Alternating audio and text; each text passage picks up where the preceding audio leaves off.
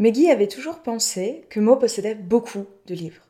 Quand elle entra dans la maison d'Elinor, elle comprit qu'il n'en était rien. Il n'y avait pas des piles de livres un peu partout, comme chez Maggie. Visiblement, chaque livre avait sa place.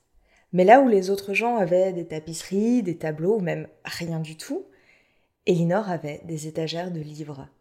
Dans le vestibule où elle les fit d'abord entrer, c'étaient des étagères blanches qui allaient jusqu'au plafond.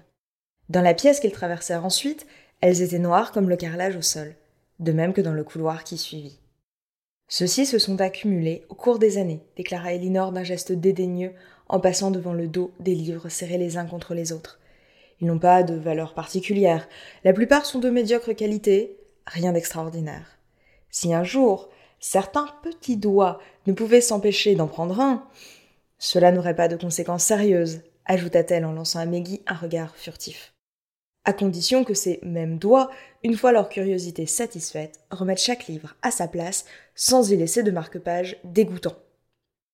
À ces mots, elle se tourna vers Mo en disant Tu me croiras si tu veux, mais dans un des derniers livres que j'ai acheté, une édition originale du XIXe siècle, j'ai trouvé une tranche de salami séché qui servait de marque-page.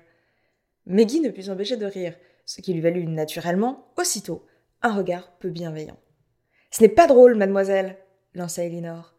Il est arrivé que les livres parmi les plus magnifiques qui aient jamais été imprimés disparaissent. Tout ça parce qu'un idiot de marchand de poissons en avait déchiré des pages pour envelopper ces poissons nauséabonds.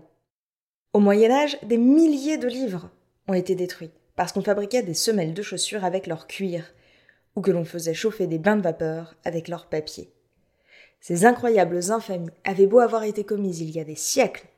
En les évoquant, Elinor suffoquait. Bon, laissons cela, dit-elle. Sinon je m'énerve et ma tension est déjà beaucoup trop forte.